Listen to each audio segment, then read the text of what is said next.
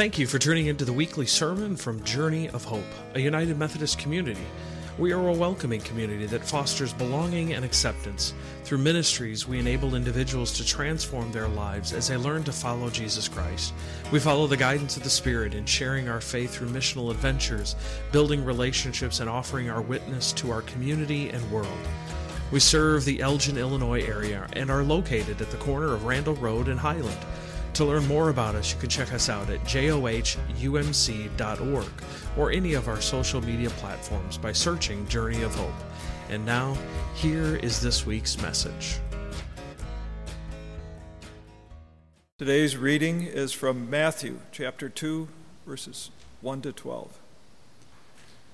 After Jesus was born in Bethlehem in Judea, during the time of King Herod, Magi came from the east from the east came to Jerusalem and asked, Where is the one who has been born King of the Jews? We saw his star when it rose and have come to worship him. When King Herod heard this, he was disturbed, and all Jerusalem with him. When he had called together all the people's chief priests and teachers of the law, he asked them where the Messiah was to be born. In Bethlehem of Judea, they replied, for this is what the prophet has written. But you, Bethlehem, in the land of Judah, are by no means least among the rulers of Judah. For out of you will come a ruler who will shepherd my people Israel. Then Herod called the Magi secretly and found out from them the exact time the star had appeared. He sent them to Bethlehem and said, Go and search carefully for the child. As soon as you find him, report to me, so that I too may go and worship him. After they had heard the king, they went on their way, and the star they had seen when it rose went ahead of them until it stopped over the place where the child was. When they saw the star, they were overjoyed. On coming to the house, they saw the child with his mother Mary, and they bowed down and worshiped him. Then they opened their treasures and presented him with gifts of gold, frankincense, and myrrh. And having been warned in a dream, not to go back to Herod. They returned to their country by another route. May God bless the reading, the hearing, and the understanding of His word. Amen. You may be seated.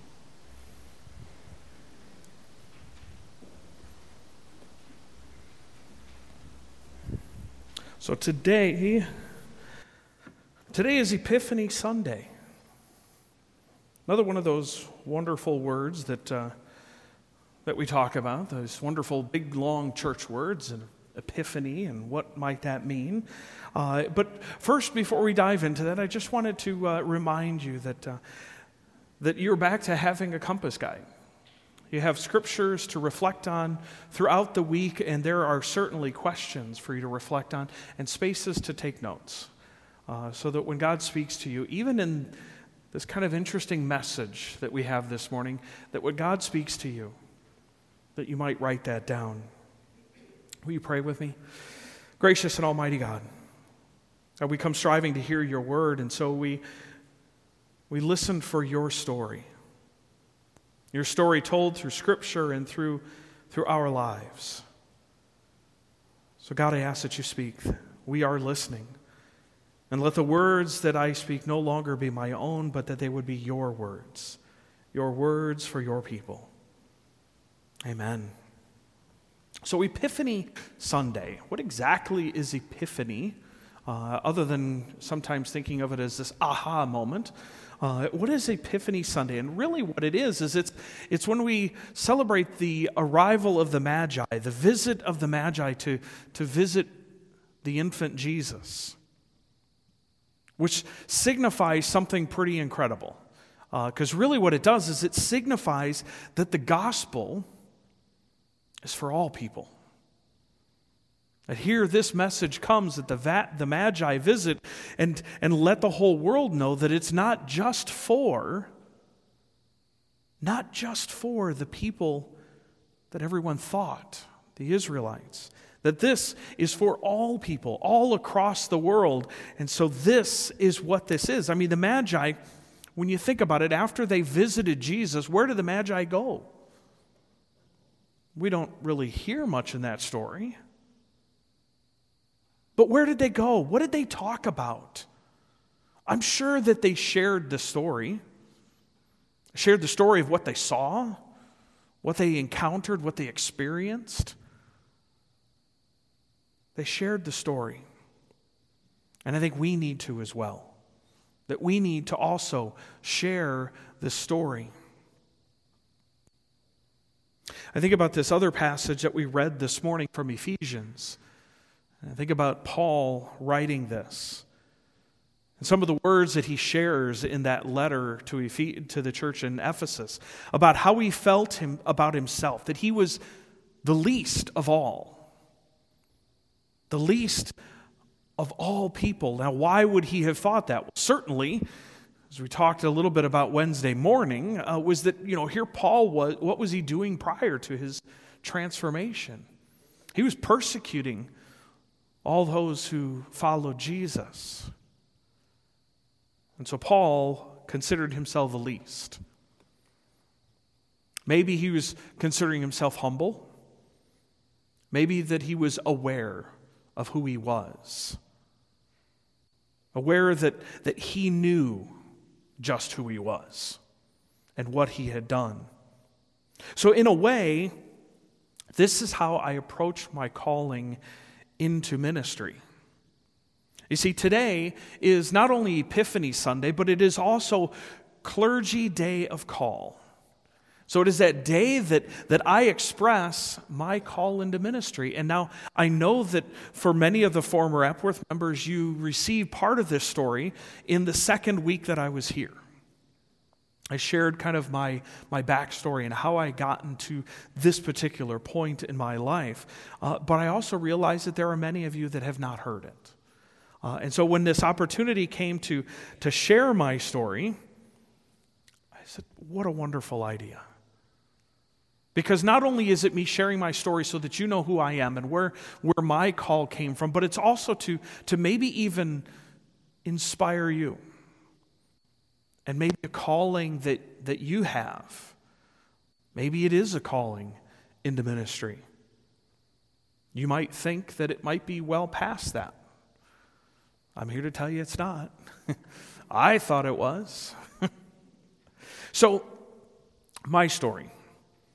Uh, growing up, I, w- I was born and raised in Rockford, Illinois. Growing up, I was, I was born to a lower middle class family. Didn't have a whole lot. Wasn't a lot of extras that we would have. My, my dad worked two jobs. My mom worked. Uh, you know, it was trying to make ends meet all the time. But I don't think we ever lacked for anything. I've got two brothers, and an older brother and a younger brother. Older brother lives around the in Belvidere. My younger brother lives in Morrison, Illinois. Uh, so they're still a little bit further west. Uh, but we, I mean, like I said, we never really lacked for much. Even though maybe in the in the social status of things, we were kind of in that middle to lower part. That was just who we were. Growing up in the church, was kind of interesting because when I, uh, when I entered into my home church, Beth Eden United Methodist Church in, in Rockford, uh, that I didn't walk into the church. I was carried into the church. You see, my grandparents were charter members of that church, charter members of Beth Eden. And so that was all I knew. Beth Eden was the church I knew from, from when I was born until I moved away in, in 2015 as part of the call. Beth Eden had always been my home church and will always be my home church. So I was carried into church, uh, which also meant that, that the congregation there had a wonderful opportunity, as, as all of you do as well. You know, every time there is, there is an infant baptized, you carry this, this, I wouldn't call it a burden, I would call it a call, because you speak words during that baptism about what you plan on doing and how you plan on, on supporting this new child. And so my home church at Beth Eden took their baptism vows and they took them seriously. They helped guide me through a lot of my formative years. I mean, I remember growing up in the church and I remember choir.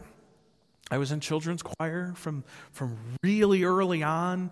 Uh, my, my children's choir director was probably one of the most instrumental people in my life uh, to guide me along this path of following Jesus.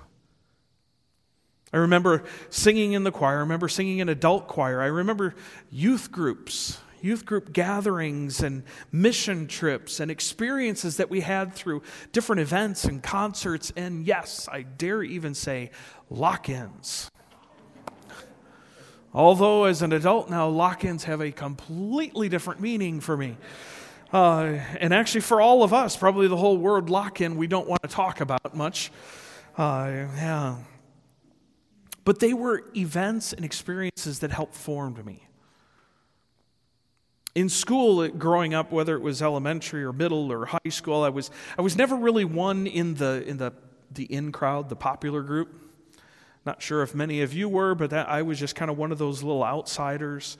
Uh, I kept to myself. But see, music was my escape. Music meant so much to me. It still does. I mean, when I got into uh, when I got into high school, uh, I remember getting into high school, and uh, that brought around orchestra, which, if many of you might remember, which is where I met my future wife. Sherry and I shared a music stand in orchestra in high school, uh, and I will always, to this day, she will shake her head no, don't believe her. I am the one telling the truth. That she was a much better violin player than I was, and since I was last chair, she played down to my chair. Mm. But, uh, but I also uh, I was also in choir. I was in musicals in high school. Was in the uh, the barbershop quartet in Music Man.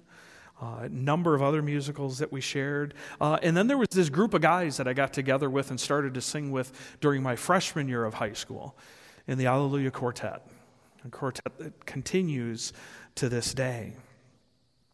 One of the significant events that, uh, that happened in my life was uh, Sherry and I went to a concert. Uh, it was a contemporary Christian music concert. I wouldn't expect many of you to know this group, but DeGarmo and Key was playing at the Midway Theater in Rockford.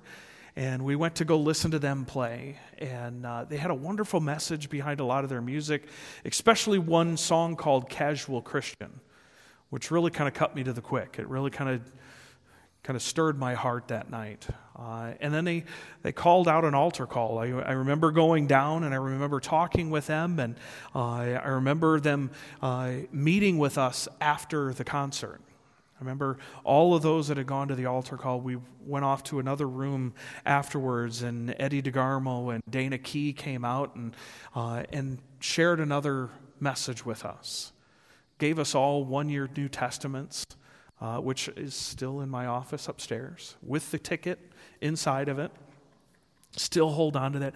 It was one of those experiences that really kind of helped shape me again and helped me guide me on this, this journey that I was on, even though at this point I had no idea where this was all going to lead. When do we all really know when all, where all of this is going to lead, right? So after that, I started to begin to think that I was being called into Christian music. Contemporary Christian music, CCM. I was, if you remember, I was going to be the next Michael W. Smith.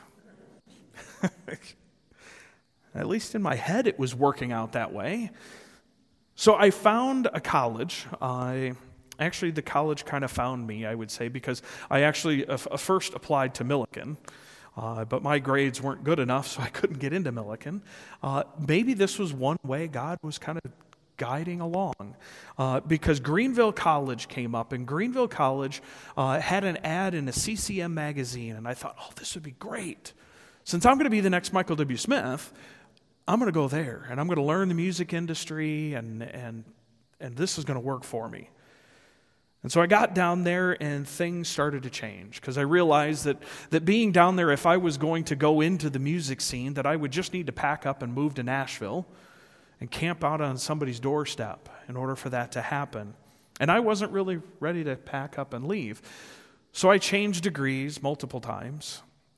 I became a Bachelor of, uh, it was a BME, Bachelor of Music Education.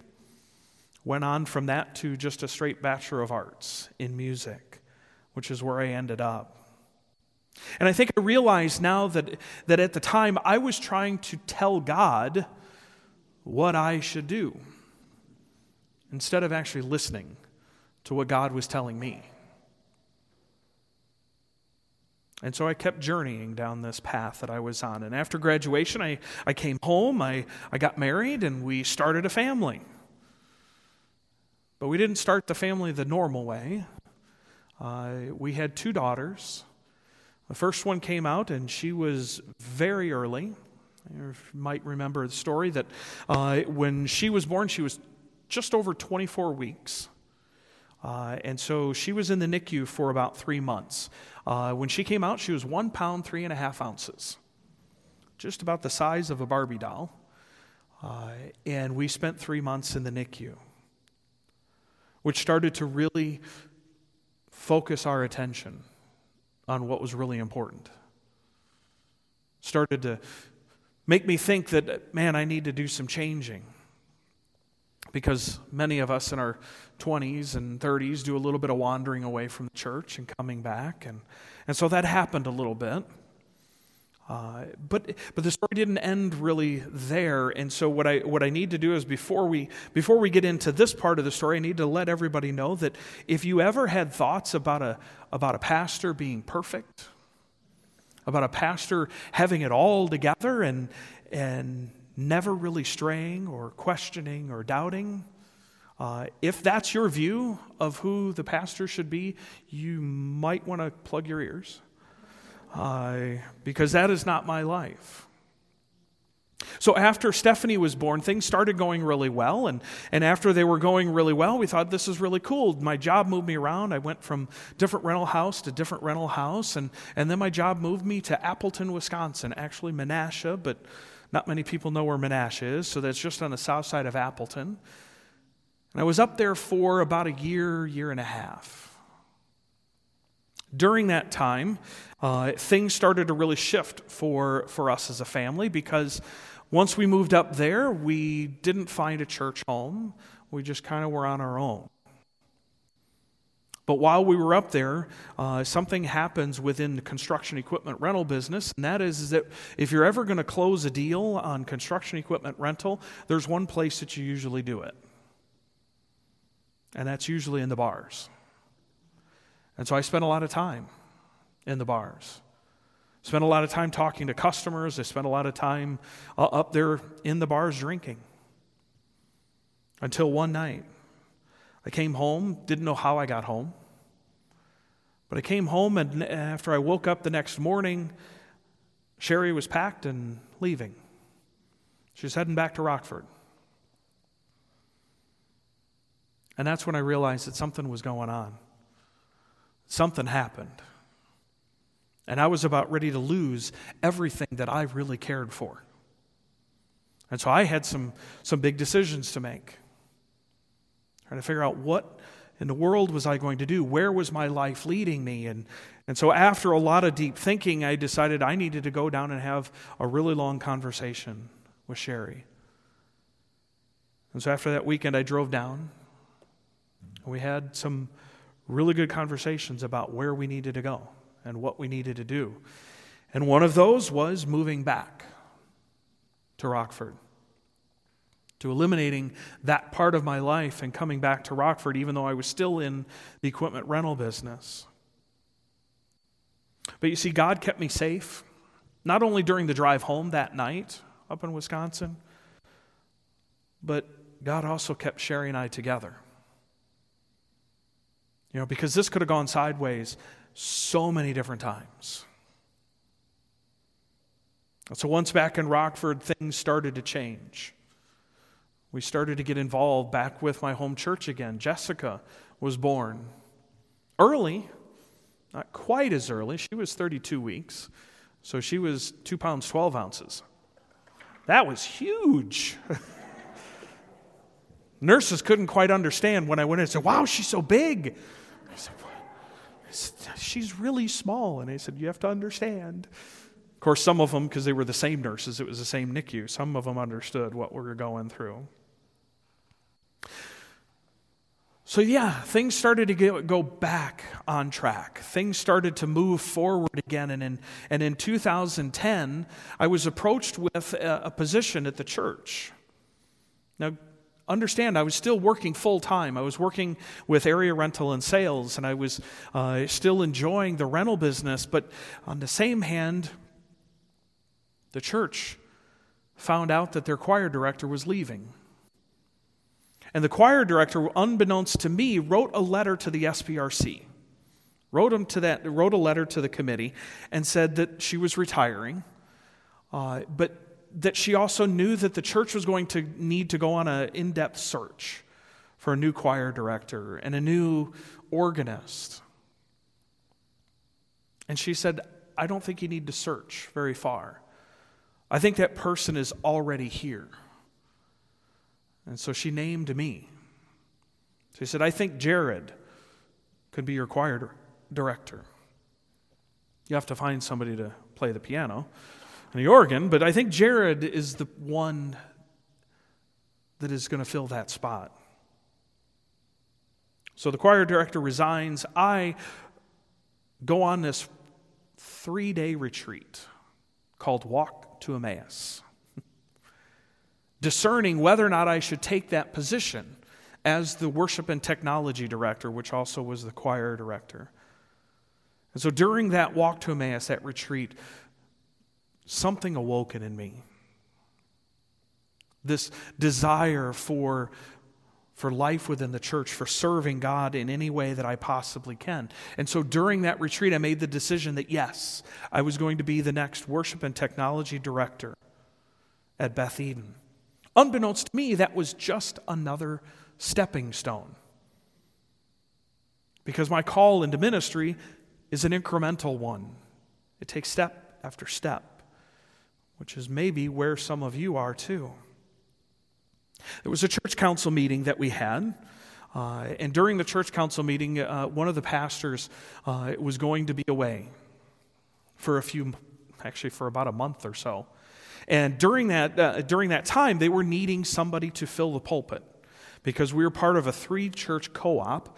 Uh, and so, two churches uh, we had Harlem and Evans UMC, and then Beth Eden was kind of the home one.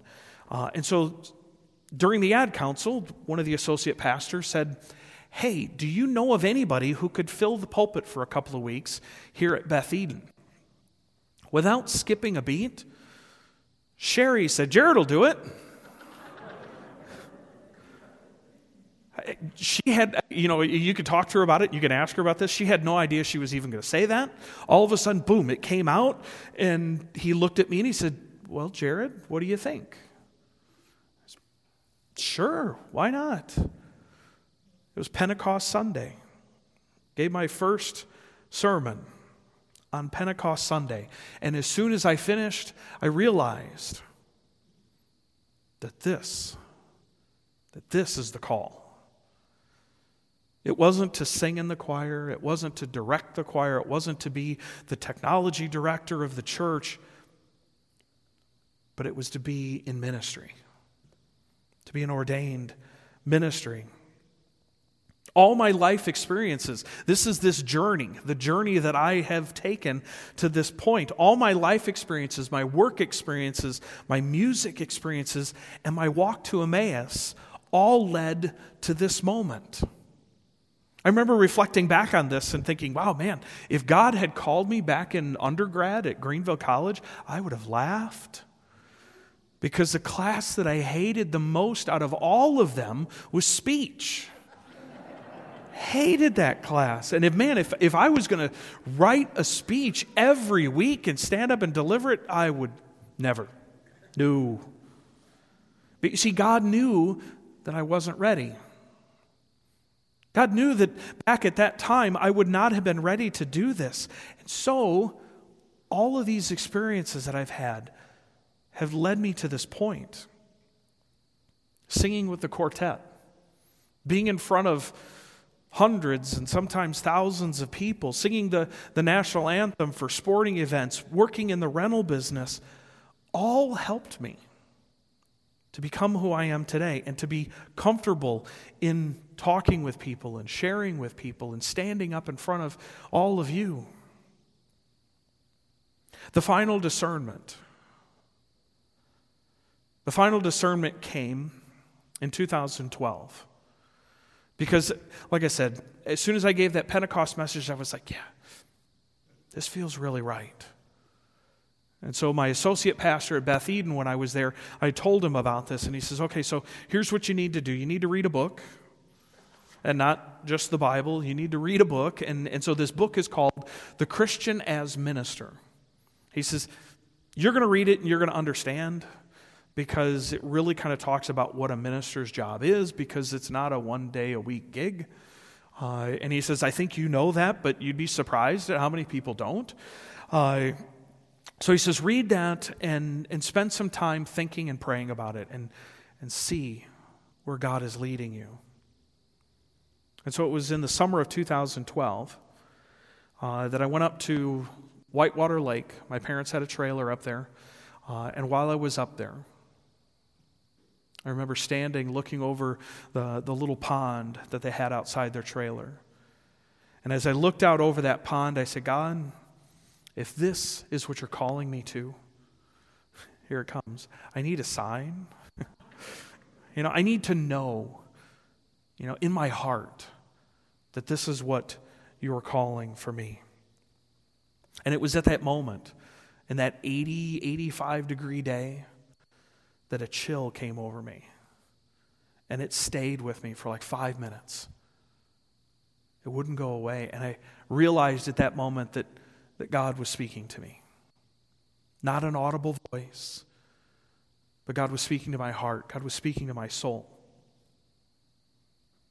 And so then I asked the second question God, if this is your will, you're going to need to clear a path because I can't see it right now. I'm full time in a rental business, I am part time working at the church. Finances are not the greatest. You're going to have to clear a path because seminary is not cheap. And so I remember the first part of it was. Uh, I, I, because basically I said, I'm, I'm just going to step out with a leap of faith and say, God, you're going to take care of this. So, so I'm going to apply to seminary. And so I applied to University of Dubuque, was accepted. And then I called my boss and said, we need to sit down and have lunch. And so as we sat down and we had lunch that day, I, I told him, I said, look, I, I got to tell you something. I said, I'm, I'm going to give you the longest notice known to man. I'm going to give you a one year's notice. I said, I'm going into ministry. I've been accepted at seminary. It doesn't start until, uh, until September of next year. And so I, I'm going to need to be done by June. And he says, Jared, I got to tell you something. I'm looking to sell the business. I went, wow. Just another confirmation as to where God was leading. So I helped him transition out of, you know, selling the business to somebody else and by the time we finished, it was the end of March. And he said, "Jared, don't worry about it. I'm going to take care of you through through till June." And so he took care of me with health insurance and with uh, and with pay through till June. Things just kind of laid out for me. In schooling, I, I remember uh, looking at the looking at tuition and everything else, and I thought, man, okay, so we've got we've got student loans, we've got grants, we've got all this other stuff, but there's still a big chunk that's left over. And I wasn't sure how that was going to happen. A friend of mine from church, uh, her father owned a hydraulic business in, in Rockford, and and somehow the conversation came around about sponsoring a student. And I said, Would he be interested? She came back a couple of days later and she said, His, his comment basically was, When you finish paying with all of the grants and the student aid and everything else, when you get that final bill and you let us know what that number is, he'll write you a check.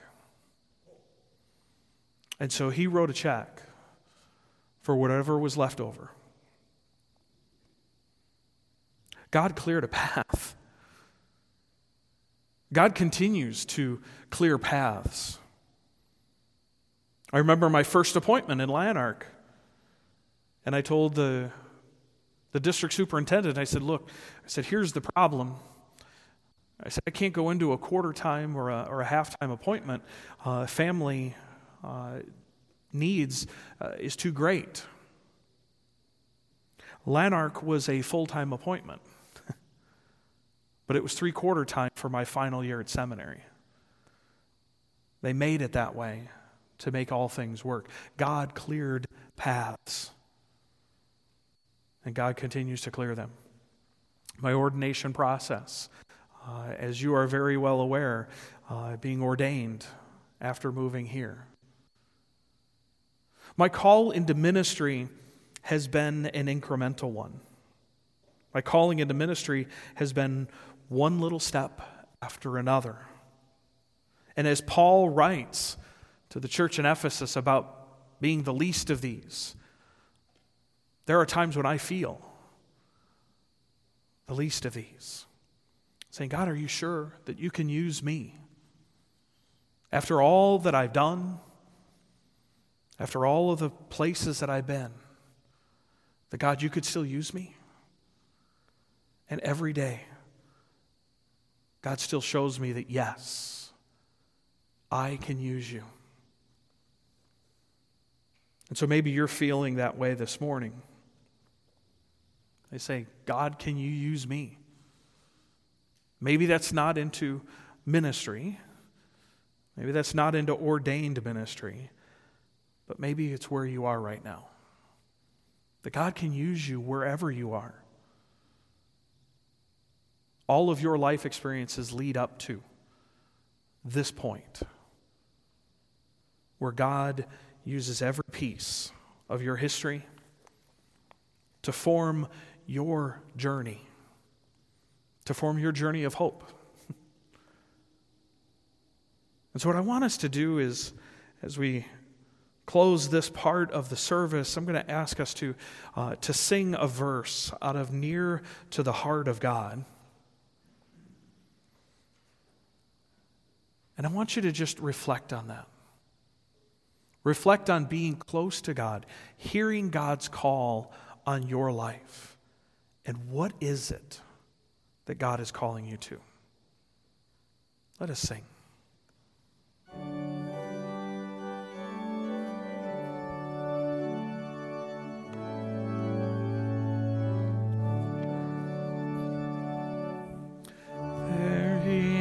A place of quiet rest near to the heart of God, a place where sin cannot molest, near to the heart of God.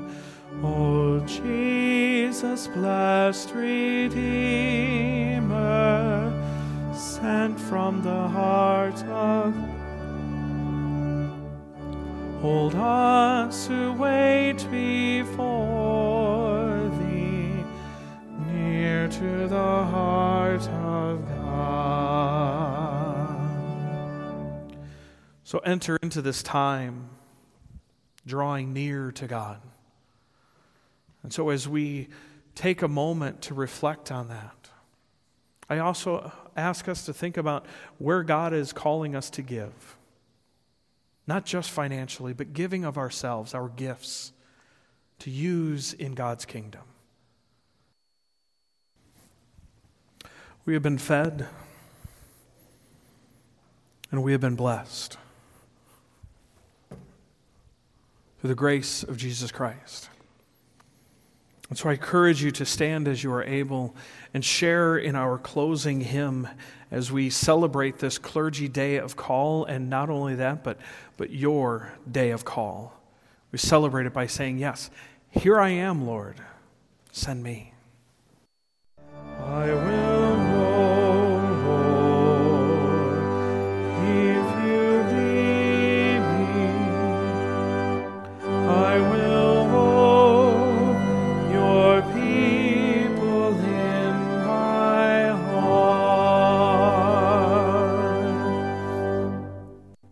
So, as you think about God speaking to you today and where you heard the Spirit's voice, maybe even in the past in your life, where God might be calling you, where God might be leading you, are you ready to respond with, Here I am, Lord? Is it I, Lord? Are you calling me to do this or to do that? I pray that we all can respond with, Here I am, send me. And so now go, knowing that the love of God, the grace of our Lord and Savior Jesus Christ, and the fellowship of the Holy Spirit goes with you, and it goes with you always. Amen.